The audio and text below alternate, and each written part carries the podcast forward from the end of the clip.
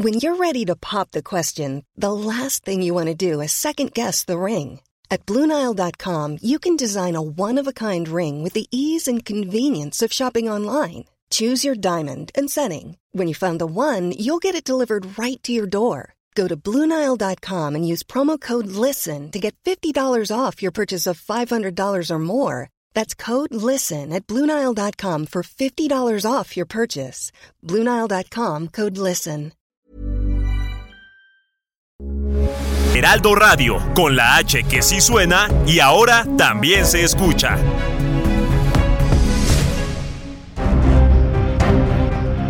El Heraldo Media Group presenta Periodismo de Emergencia con Arturo Rodríguez, Hiroshi Takahashi, con las reglas del oficio. Comenzamos.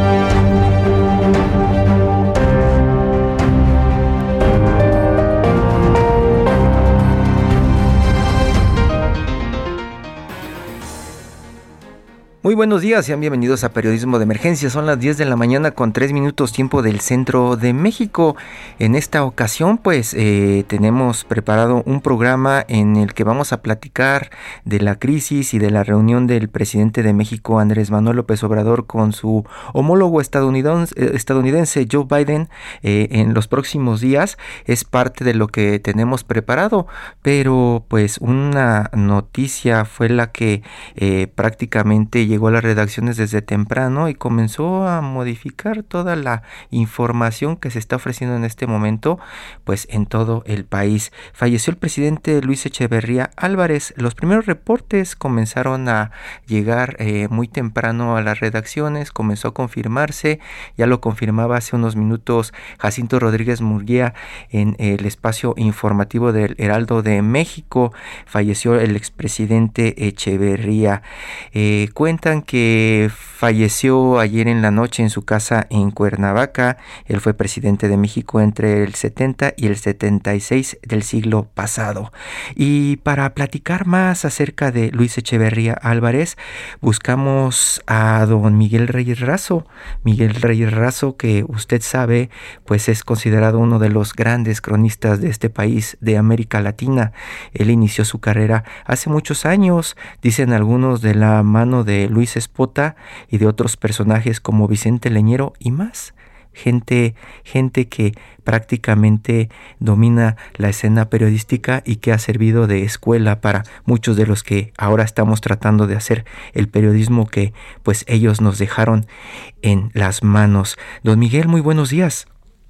Eh, señor director, eh, querido Yoshi, eh, Takahashi, ¿cómo estás? Muy buenos días, a tus órdenes, eh, con mucho gusto, con mucha buena disposición, como eso lo exige, lo requiere nuestro trabajo, y con un gran placer de colaborar con ustedes esta mañana. Don Miguel, muchas gracias. Pues, eh, pues hoy falleció don Luis Echeverría y precisamente hoy en la pluma de Rey Razo, la columna que publica usted todos los sábados en El Sol de México y en los periódicos de la Organización Editorial Mexicana, se abordan los entretelones de la devaluación de 1976.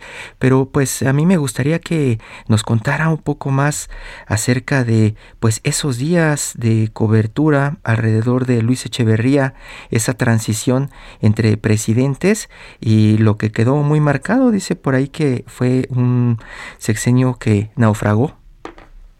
Pues eh, yo creo que hay que, eh, muchas gracias, eh, de nueva cuenta, director. El, el presidente Luis Echeverría, que hoy falló hace unos minutos, hace unas horas nos enteramos de su fallecimiento, es un personaje que por muchos motivos sube a la presidencia de la República en momentos muy críticos, está el 68, él asciende al poder el día primero de diciembre 70, con una juventud muy resentida, con un país muy adolorido, muy lastimado y con una no no no no había sacudida económica en ese momento la economía iba bien se había crecido al 6% como todos recuerdan y don Luis Echeverría surge eh, y lo primero que hace destapado eh, en octubre del 69 allá en, el monumento acá a Zapata por Augusto Gómez Villanueva que era el líder de la CNC exclama que Zapata tiene puestas las botas. y hace, hace buena aquella frase de de arriba y adelante con la constitución de 1917, había hecho un aniversario allá en Querétaro, y ese lema de su campaña, arriba y adelante que hace que algún político le pregunte, un aspirante a político, atrae mucho a los a los jóvenes de menos de 40, que están en la política, de Falso Zapata, Ignacio Valle, eh, Pablo Jiménez, el Pascano, el, José Bremer, un abogado que es su, un gran embajador que, que debuta como su secretario privado, y va a hacer una suerte de nuevo aire la política mexicana la presencia de Luis Echeverría Álvarez. Eh, su Carta de Derechos y Deberes Económicos de los Estados, el surgimiento bárbaro de Porfirio Muñoz Ledo, eh, que se convierte en un gran personaje y exhibe ahí grandes dotes, primero en la Secretaría de la Presidencia y después como secretario del Trabajo, abrió muchos cauces y viajó, y justamente anoche en el programa que tenemos en ABC Radio, bueno, ahora sí, 60 de recordamos con Mauro Jiménez Lascano eh, ayer 8 de julio se cumplían años de aquel golpe que se le atribuye también al señor Echeverría, al acallamiento de aquel Excelsior y la salida de un grupo, de una playa de magníficos reporteros que trabajaban bajo el, ejemplo de don Julio Scherer. Entonces, son motivos que hace rato platicaba con Rafael Cardona, que formó parte de aquella redacción con Elías Chávez, con Mora Tavares, con Marco Aurelio Carballo, ya desaparecido lamentablemente, con Raúl, ahorita lo recordaré el otro apellido, es, este, un grupo, ¿cómo? Ah, bueno. Sí, sí, aquí estamos, aquí estamos, don Miguel. Ah, un grupo de muchachos y de que se hicieron ya la, junto con don Julio, y ayer se cumplió un aniversario de la salida de, de esa redacción, eh, y la, el ascenso de Regino Díaz Redondo, con quien después tuve el privilegio de trabajar. Pero don Luis Echeverría eh, eh, eh abre, abre el comercio, quiere dice en el INSE con Julio Fessler, va y dice vamos a, vamos a vender, le dice a los, grandes, a los embajadores de México, quiero que vayan con el blog de pedidos por el mundo, vamos a vender México por doquier, y te ocurre también aquel incidente inolvidable de los freseros de Irapuato que mandaron como las fresas que venden los cucuruchos aquí en los puestos de México, las grandes fresas arriba y abajo, quincallería, lo que casi las obras así se mandaron a Londres, un escándalo terrible, los, export, los importadores estaban furiosos, no concebían los ingleses que les pudieran tomar el pelo así, ¿verdad? Que, hubiera quien lo intentara, pues quedamos muy, muy mal. Luis Echeverría pues viajó por todo el mundo, retó y tenía y sufrió la presión muy fuerte de Estados Unidos, eh, decía que se iba a a China a visitar al presidente Mao, con el que dialogó todavía ya por 1972, en la víspera de su partida llegó inopinadamente a Los Pinos eh, David Rockefeller de Chase Manhattan a ver qué, se traía don Luis con esos viajes. con Era muy dado en sus discursos don Luis Echeverría exclamar y que se oiga muy bien en Washington, esto se debe escuchar muy bien en Washington. Entonces, 1972, 73, 74, el espíritu de Vietnam, todo esto confluía con una renovación al presidente que atacaba así al imperialismo yanqui. Pero cuando se crecía la ovación, eh, eh, reponían. Y también en Moscú, y también en Pekín. Entonces, con ese acento, con ese bozarrón que tenía, pues estremecía y entonces para, todos tenía para repartir. Sembró el país de tecnológicos y le importó mucho con Héctor Mayagoitia, con el ingeniero Víctor Bravo Aguja en la Secretaría de Educación, impulsó la educación fuertemente, los tecnológicos por doquier, con Mayagoitia en la Subsecretaría de Educación Media, Técnica y Superior, con Roger Díaz de Cosío, con el propio, eh, el propio, eh, eh, enfrentó el problema de la universidad con la renuncia de Pablo González Casanova, el ascenso del doctor Soberón.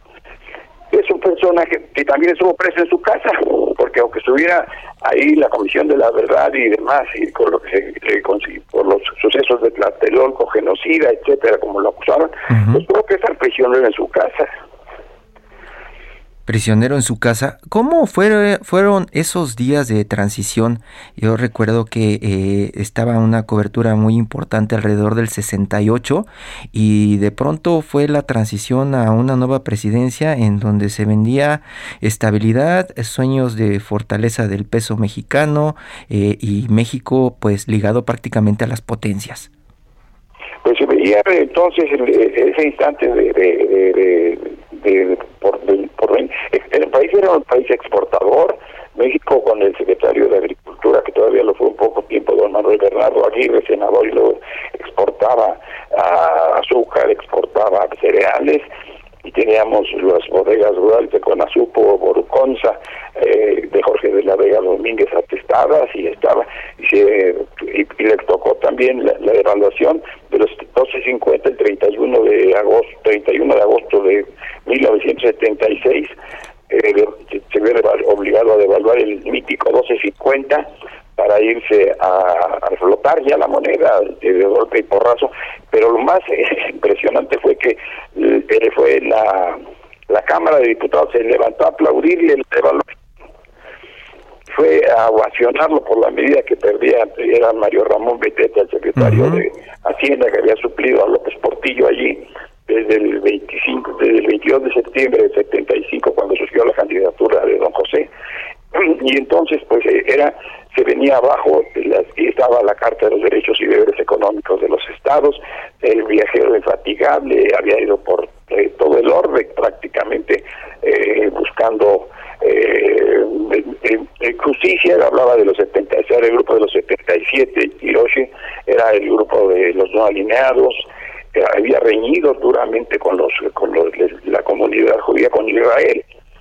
En aquel voto en 75 en las Naciones Unidas, sionismo, racismo, y luego el arrepentimiento de que del propio Echeverría, y fue a pedir perdón y olvido el licenciado Rabasa a Israel, y en, ni perdón ni olvido, estuvo en Yad Vashem, sembró un árbol, así, algo así por el estilo, ahí en Jerusalén, y regresó con las manos vacías. Yo lo entrevisté ese día al regresar y dijo, bueno, eh, le pregunté quién es el responsable de la política exterior.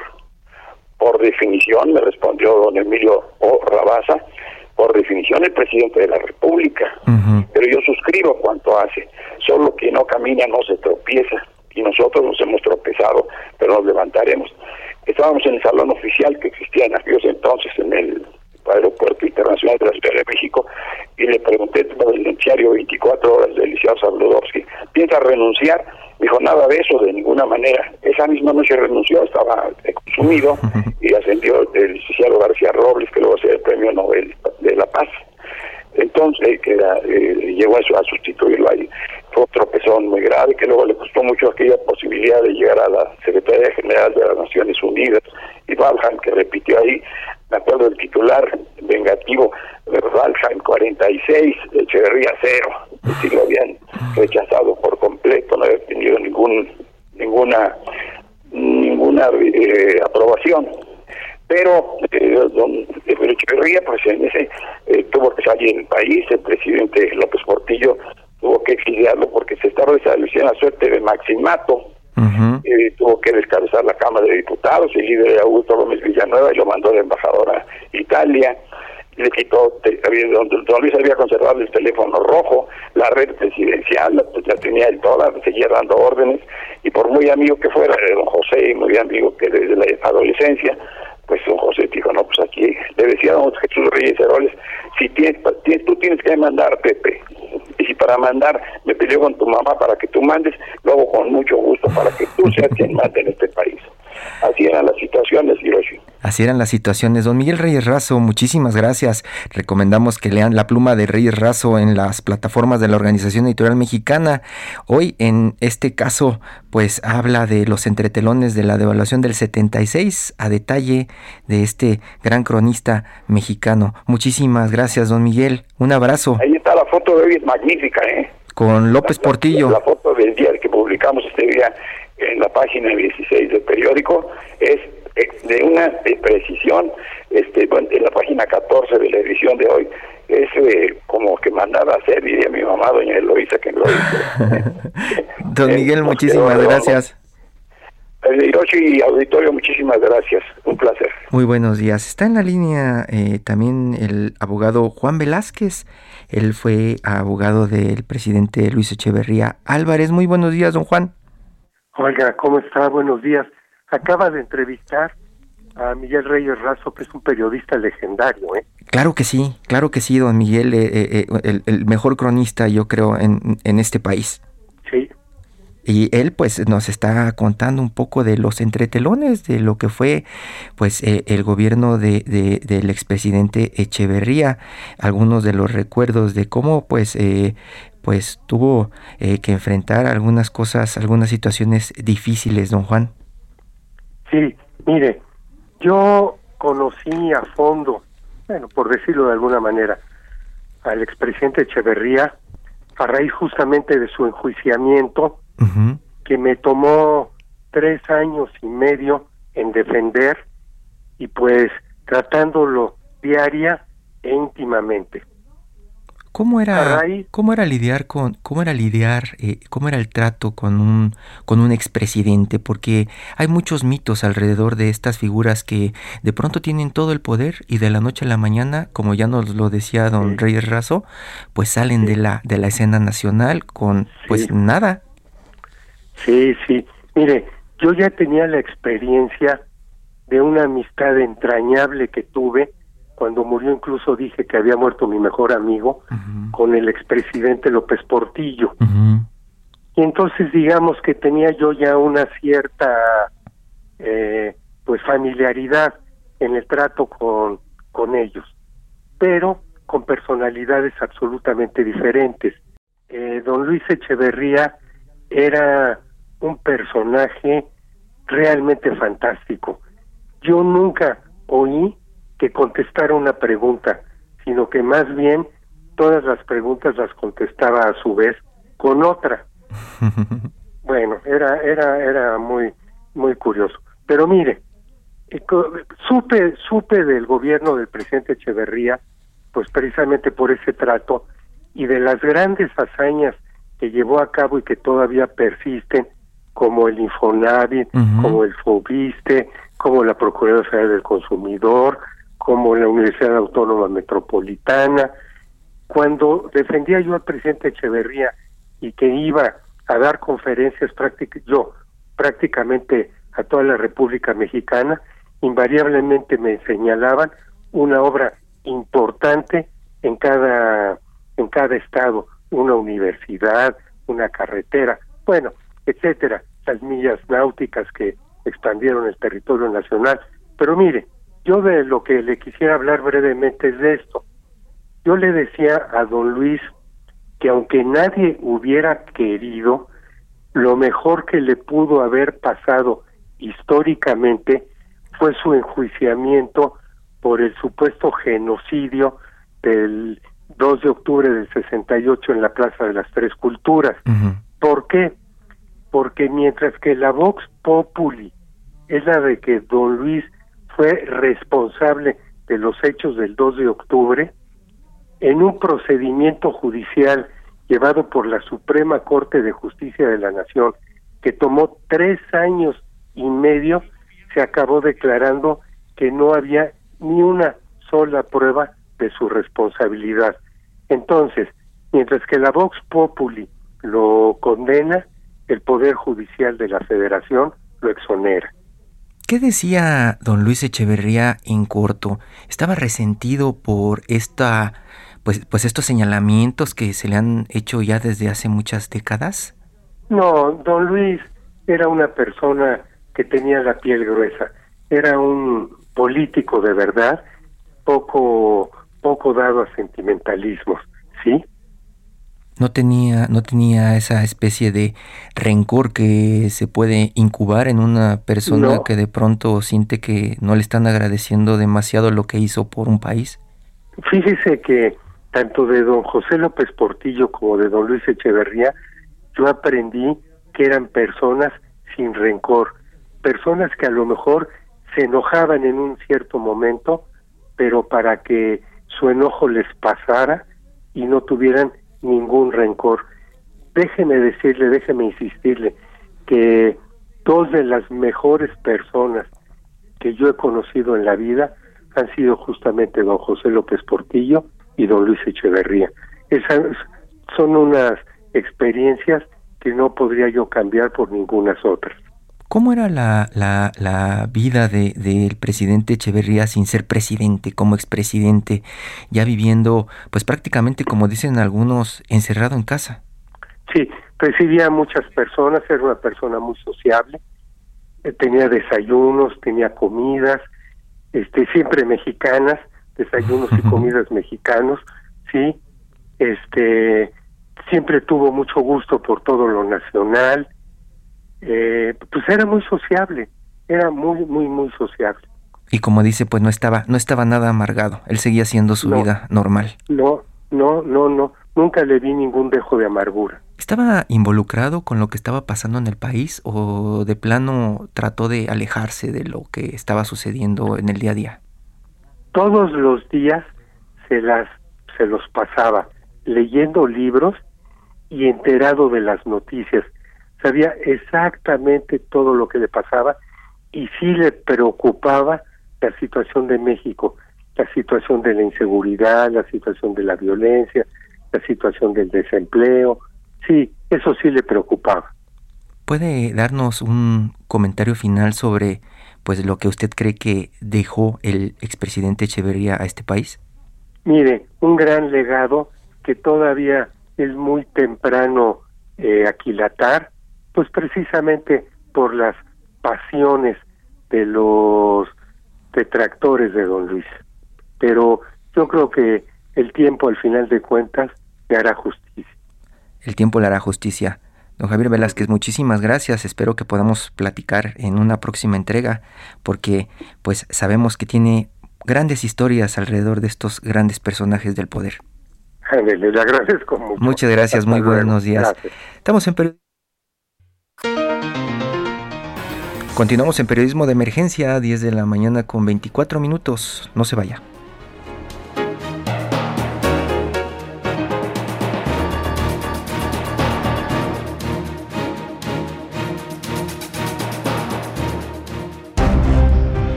En un momento continuamos en Periodismo de Emergencia por el Heraldo Radio.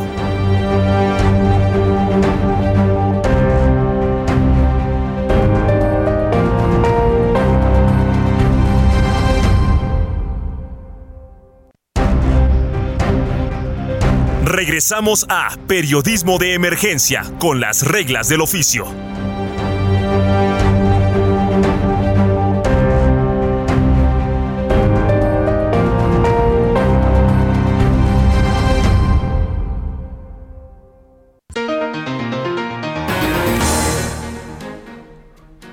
El Instituto Nacional Electoral emitió medidas cautelares en contra de aspirantes de Morena a la presidencia de la República entre ellos Claudia Sheinbaum, que ya comenzó a quejarse. Estamos en periodismo de emergencia, son las 10 de la mañana con 31 minutos tiempo del centro de México. Julio, Julio.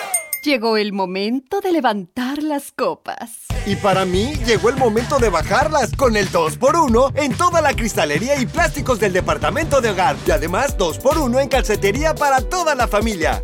Con Julio lo regalado te llega. Solo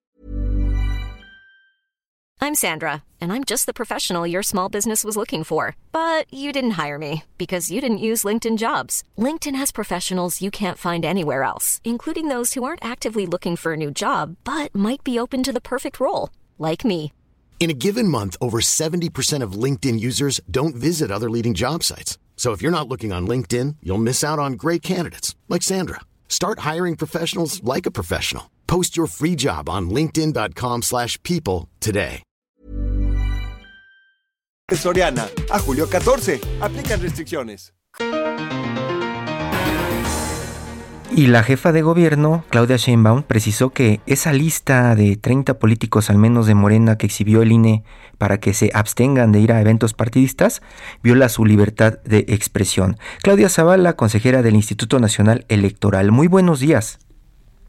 Muy buenos días, Hiroshi. Qué gusto saludarlos, saludar a toda la audiencia, por supuesto. Buen, buen día. Muy buenos días. Pues, eh, ¿están ustedes tratando de eh, controlar lo que está pasando en este país con estos actos anticipados de campaña y pues las respuestas agresivas desde el otro lado? ¿Qué es lo que se hace en estos casos, consejera?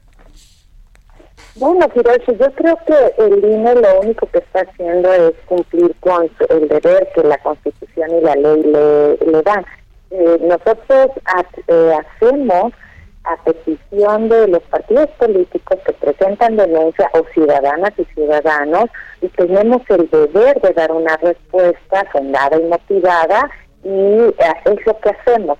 En este caso, la medida cautelar que se emitió fue porque se consideró que un acto realizado en Coahuila eh, estaba violando, o previsiblemente, posiblemente, eh, las disposiciones constitucionales y legales que tienen que ver pues con, con los tiempos, podríamos decirlo así, los tiempos para hacer proselitismo, los tiempos para posicionarse eh, con las aspiraciones legítimas que tienen las personas políticas para eh, para ser visibles como posibles candidatos o candidatas y también se impugnó el, el supuesto de que se estaban indebidamente utilizando recursos eh, públicos para hacer este tipo de actos. Eso fue lo que se denunció y el INE lo único que ahora está haciendo pues es cumplir, o que hizo mejor dicho, es cumplir con su deber, dar una respuesta eh, a, la, a esa petición eh, formulada por el partido político.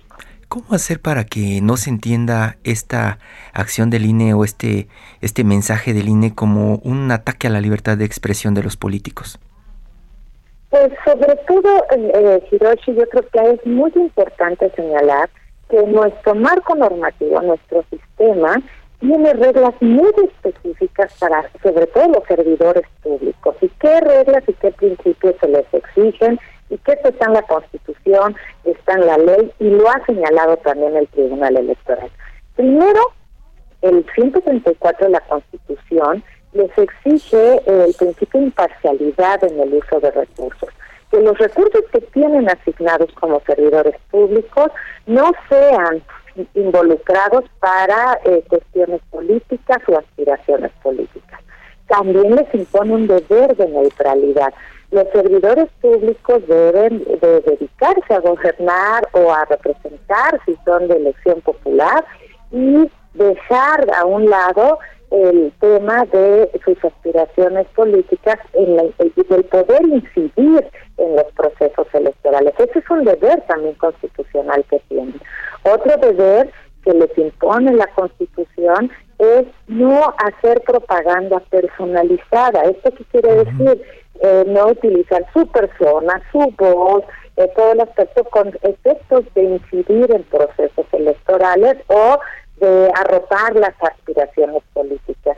Y también les impone un, un deber fundamental respecto a la propaganda gubernamental en el sentido de que debe de ser institucional que en tiempos de, campaña y hasta la jornada electoral prohíbe incluso la Constitución que se difunda propaganda gubernamental. Si vemos estos deberes y analizamos nuestra ley en los tiempos de los procesos electorales que eh, regula cuándo pueden hacer pre-campaña y cuándo pueden ser campaña, pues eso es lo que la comisión tomó en cuenta al advertir, uno, el acto denunciado no era la primera vez que se estaba realizando, que hacía poco se había realizado uno en el Estado de México, estado también donde va a haber próximamente proceso electoral, igual que en Coahuila, y a partir de eso la comisión dijo, bueno, hay una posible ilicitud y más vale ahorita parar estos actos que se abstengan de hacerlo para prevenir que se vaya a violentar, a violar algún principio, el de la equidad en las contiendas, eh, los deberes que tienen los, servidores públicos, y por eso se ordenó por el momento que ante la posible ilicitud se pararan ese tipo de actos. Esos son deberes. Las libertades de los servidores públicos deben leerse alineadas también con los deberes y de que son deberes reforzados que la propia Constitución contiene. Pero si ellos no se alinean, ¿cómo los piensan eh, frenar, consejera? Ah, bueno, aquí hay algo muy importante, Hiroshi, porque eh, la comisión lo único que hace es dictar una medida cautelar que se bajara esta información y de forma preventiva impedirles que lo hagan. el Tribunal Electoral, a través de la sala regional especializada, será el que resuelva si hay o no infracción. Y será en su caso el que sancione y tome las medidas para que este tipo de actos pues, no se vuelvan a repetir, para que se inhiban si son ilegales. Entonces, creo que estamos en un muy buen tiempo. Ahorita la comisión por el momento les pidió a los servidores públicos que han abanderado esta cuestión de unidad esta eh, del partido Morena, tanto dirigentes como servidores públicos sobre todo, que se abstengan de hacerlo y esto es hasta que resuelva el tribunal. Y una vez que resuelva el tribunal, el tribunal eh, hará el camino, como lo ha hecho siempre, para este tipo de conductas y en su caso sancionará incluso si hay algún incumplimiento a lo que se ordena. Pareciera que cada vez se dificulta más el trabajo del INE con los políticos mexicanos. Parece que con el tiempo se hacen cada vez más mañosos, ¿no, consejera? Pues mire, fíjese que hubo el pasado eh, proceso de revocación de mandato, hubo algo muy inusual por parte de servidores públicos frente a las decisiones de las autoridades. Y en realidad, este, aun cuando ya había sido confirmado por el tribunal que ciertos actos eran ilícitos, eran eh, fuera de la ley, se insistía en hacerlo y con motivo de ello el Tribunal Electoral emitió una sentencia que me parece que es muy significativa si la vemos a la luz del Estado de Derecho y el cumplimiento de las normas. Y en esa sentencia lo que el tribunal dijo es que había que estar atentos eh, porque hay, eh, se tendrían que tomar medidas para que los servidores públicos, los tribunales pudieran analizar si hay una eh, constante incumplimiento de la ley, sí puede ser que, pierdan el requisito de modo honesto de vida, que es un requisito para poder ser candidato. Entonces el tribunal ya está tomando acciones para el cumplimiento de sus sentencias y creo que eso debe de ser muy significativo a la luz de el Estado de Derecho y el cumplimiento que debemos todos y todos los servidores públicos a la Constitución, a la ley, porque la protestamos, Hiroshi. Y en el momento que la protestamos, pues debemos hacernos cargo que con mayor razón tenemos que cumplir con las leyes y con la Constitución, porque debemos dar el ejemplo como servidores públicos. Se, e, eso se ve de, de, de, del lado del INE y de algunos algunas instituciones, pero pareciera que ahora cada vez que eh, se hace una anotación o alguna observación, eh, pues desde el lado del partido político en el poder están como con ganas de, de, contradecir, ¿no? Mire, yo creo que sobre todo frente a las ciudadanas y los ciudadanos, algo que tenemos que dejar claro es, uno, el modelo y las reglas las ponen los legisladores, ellos son los que a través del pacto social, el consenso político, elaboran las reglas que están en la Constitución y en las leyes. Dos, que el INE y el tribunal solo eh, aplicamos esas reglas y velamos porque se cumplan. Y tres, que debe haber consecuencias por no cumplir con esto. Cuando un tribunal constitucional decide el derecho, esas son las sentencias, hay una controversia y el tribunal decide el derecho, evidentemente, Hiroshi, eh, se tiene que cumplir, esté uno o no esté de acuerdo con las razones que se dieron, porque esa es nuestra arquitectura constitucional. Así que la ciudadanía lo que debe saber es que lo que hacemos nosotros es aplicar la ley para todos los partidos políticos, para todos los servidores públicos. No hay ningún sesgo y que hay que exigir también desde la ciudadanía pues el cumplimiento a esas reglas, porque de eso se trata la democracia, de cumplir las reglas que nos hemos dado para la convivencia y para, en este caso, pues la renovación de los poderes. Pues de eso se trata la democracia. Claudia Zavala, consejera del Instituto Nacional Electoral, creo que quedó muy claro, creo, creo que quedó muy claro el punto para, pues que no haya confusiones con estas respuestas ambiguas.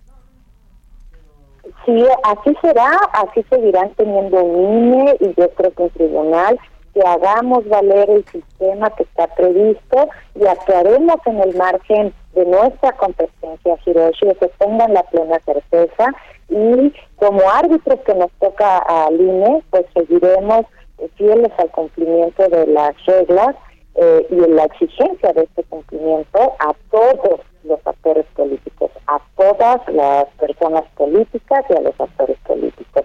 Y por supuesto, muy agradecida con este espacio para que, que nos permite como autoridad, pues de frente a la ciudadanía, dar las razones que están en una resolución, pero las podemos dar a conocer de manera verbal a través de sus medios. Muchísimas gracias. Muchas gracias a usted. Buenos días. Presidente de México, Andrés Manuel López Obrador, será recibido este martes 12 de julio en Washington por el presidente de Estados Unidos, Joe Biden. Son las 10 de la mañana con 43 minutos. Está en periodismo de emergencia.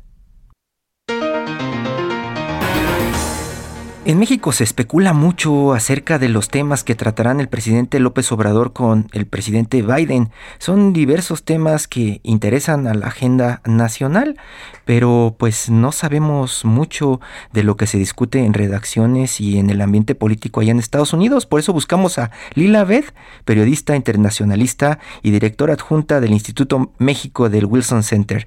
Hola Lila, muy buenos días. Hiroshi, muy buenos días, como siempre un gusto estar contigo. Un gusto y, y, pues queremos saber, tú sabes que acá en México en las redacciones y en las calles y en los restaurantes se habla mucho de cómo puede ser recibido un político mexicano en Estados Unidos, mientras que en Estados Unidos a veces pues pasa de noche, eh, pasa de noche la presencia de México en algunos círculos políticos. ¿Qué es lo que se está comentando allá de la visita de López Obrador? Sí, Hiroshi, bueno, sin duda la, la, visita del presidente Andrés Manuel López Obrador este próximo 12 de julio en la Casa Blanca ha generado ruido eh, en Washington debido a que se dio este encuentro tras el boicot que hizo el mandatario mexicano a la Cumbre de las Américas a principios de junio, ¿no? Donde no quiso asistir a una cumbre que realmente se dedica a abordar los temas fundamentales del hemisferio occidental y no quiso eh, asistir porque eh, Estados Unidos pues, no le extendió una invitación a todos los países de la región como Venezuela, Nicaragua y Cuba.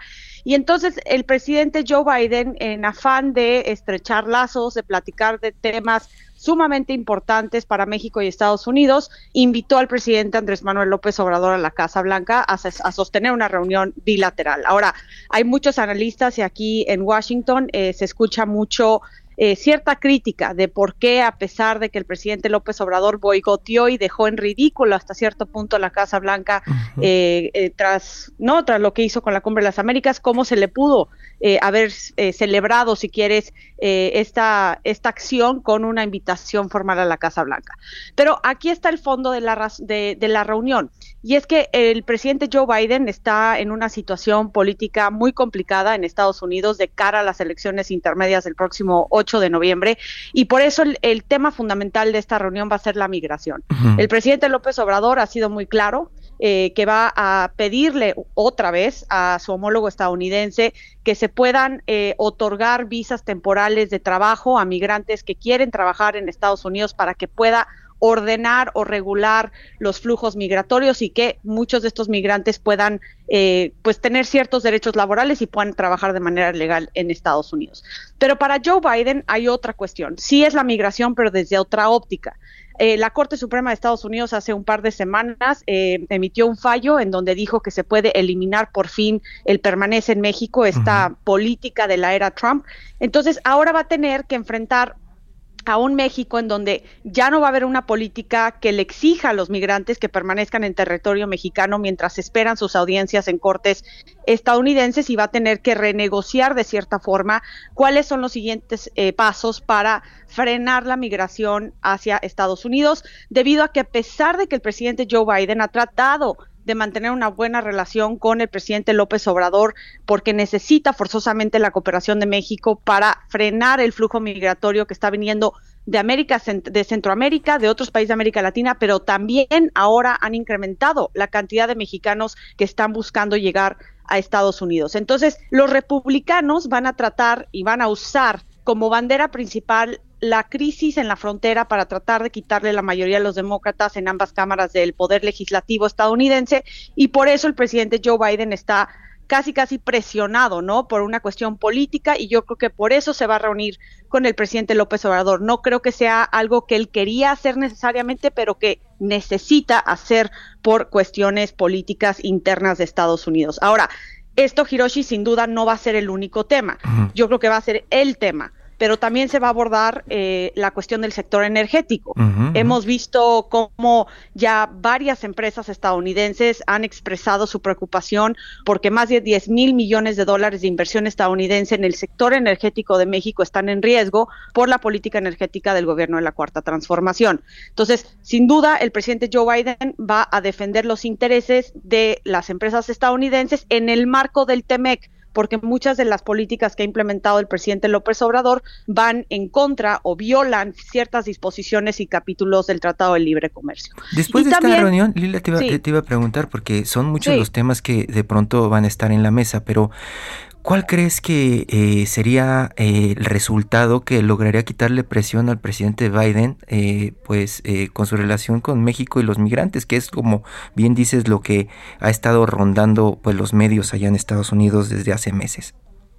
Pues lo que pasa es que el presidente López Obrador tiene, tiene una cuestión muy importante y es nuestra frontera sur, Hiroshi. Tiene la llave, ¿no? Hacia toda la región de América Latina, todos los migrantes que están tratando de cruzar por México hacia Estados Unidos. Entonces, va a pedirle al presidente López Obrador que siga frenando con el apoyo de la Guardia Nacional a los migrantes y que permanezcan en territorio mexicano o que sean deportados a sus países de origen.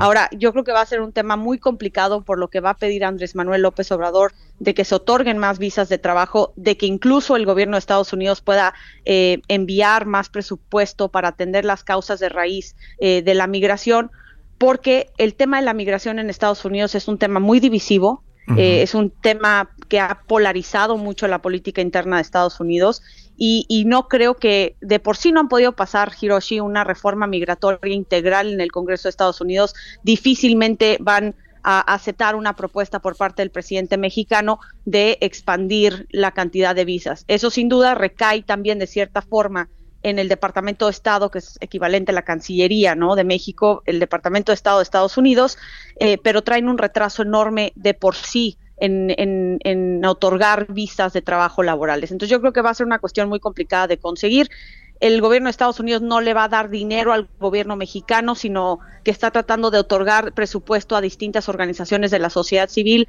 para de cierta forma evitar que caiga en manos de gobiernos eh, ciertamente corruptos y que utilicen los fondos para otros para otras cuestiones. Entonces, no creo que vayan a salir eh, acuerdos enormes, o sea, eh, innovadores de esta de este encuentro. Yo creo que va a ser más de lo mismo, pero eh, bueno, en cuestiones mediáticas, ¿no? En lo que vayan a publicar eh, a los medios. Pero creo que detrás de, ¿no? detrás de las, o sea, las conversaciones que se van a llevar a cabo en privado, yo creo que sí le pueden apretar un poco, eh, la, le pueden apretar un poco, le pueden subir el tono, la relación bilateral por el hecho de que tampoco ha podido México reducir los números de migrantes que están llegando a la frontera. Porque, eh, como mencionas, eh, eh, este asunto de la migración es importante. puede que salgan las notas en los periódicos de que se llegó a un acuerdo satisfactorio sin saber cuál fue el acuerdo. Pero al final hay otros temas que están presionando, por lo menos allá en Estados Unidos, y tiene que ver con seguridad y, como bien mencionas, el tema económico. Y pareciera que México, pues, no le interesa ni la iniciativa Mérida ni retomar el asunto de la cooperación para la seguridad. Y en el tema energético, pues tampoco le interesan las inversiones. Eso es lo que está dando a entender el presidente de México. Pues tienen que tener mucho cuidado en cuanto a que no le interesen las inversiones, porque más allá de que esté a favor o no de inversiones del sector privado, la realidad es que la economía mexicana depende netamente de la economía estadounidense. Es decir, México, o sea, Estados Unidos es, nuestro primer socio comercial, eh, está completamente integrado México a la región de América del Norte y en cuanto a seguridad, te diría que sí, o sea, la iniciativa Mérida de 2008 que, que siempre ha criticado el presidente López Obrador, ahora eh, hizo la transición y se convirtió en el marco bicentenario o el entendimiento bicentenario para seguridad entre México y Estados Unidos, donde aborda una cuestión importante de temas entre eh, el flujo de drogas, el tráfico ilegal de armas, eh, cómo evitar o reducir los homicidios, eh, combatir el, el, crimen transfronterizo, a los cárteles, etcétera.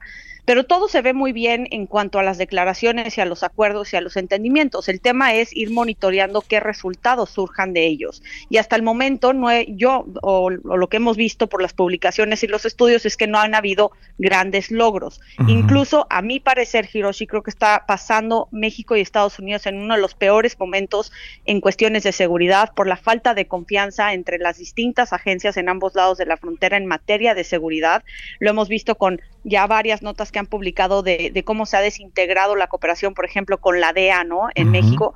Eh, entonces, creo que en, materia de seguridad es uno de los mayores retos que tiene México con Estados Unidos y que no veo eh, que vaya avanzando o que vaya eh, mejorando la relación en esa materia. Entonces, creo que también va a ser uno de los temas, pero sin duda creo que el tema fundamental va a ser la migración, que de cierta forma también recae en la cuestión de seguridad pues ya estaremos observando qué es lo que sale de esta reunión del 12 de julio allá en Washington. Lila Beth, directora adjunta del Instituto México del Wilson Center. Muchísimas gracias, Lila. Al contrario, Hiroshi, un saludo a todo tu público.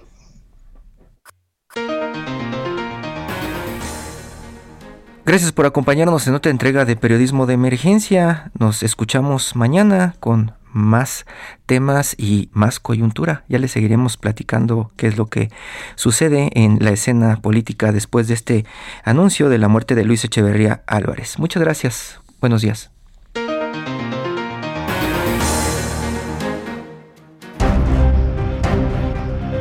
Esto fue Periodismo de Emergencia, con las reglas del oficio, en el Heraldo Media Group.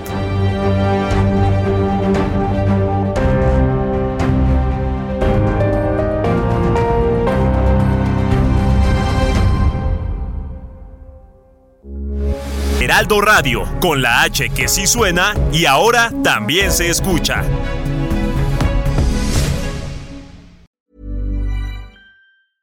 Selling a little or a lot? Shopify helps you do your thing however you cha-ching. Shopify is the global commerce platform that helps you sell at every stage of your business. From the launch your online shop stage to the first real life store stage, all the way to the did we just hit a million orders stage.